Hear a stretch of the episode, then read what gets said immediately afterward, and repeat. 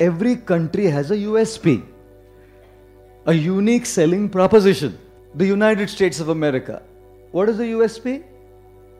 Liberty, freedom. The United Kingdom, sovereignty of the Queen. The Middle East, what is the USP? Oil. And what is the USP of India? It's spirituality. Our base cap is spiritual culture. Why so many youngsters are going to college and school? Because that's the time to learn. That's the formative time of life. When children and youth form good character, get good values, get a very strong spiritual foundation, the future of the country and the future of the world is extremely bright.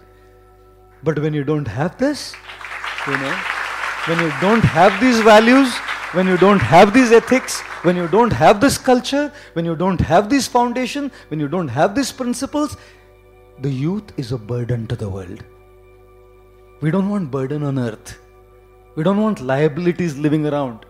We want assets living around. We don't want simply competitors. We want contributors. There are enough competitors. We need contributors who can contribute something tangible to change the face of the world and to change the face of the human society.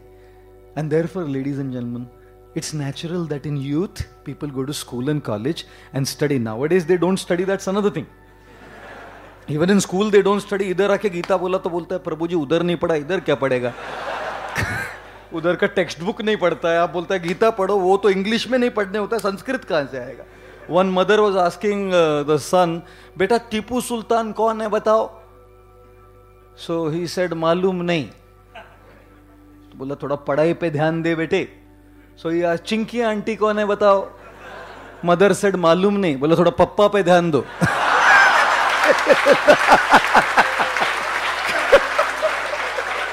I must tell you, oh God, these guys can be really funny. But I must tell you something. This is the time to learn. This is the time to study. This is the time to inculcate. This is the time to grasp. Therefore they say values are not taught.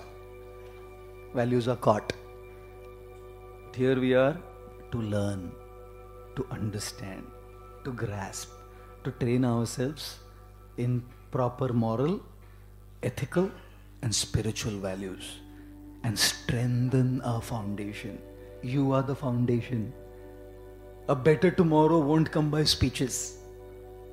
A better tomorrow won't even come by just political upheavals. A better tomorrow will come by better changed individuals.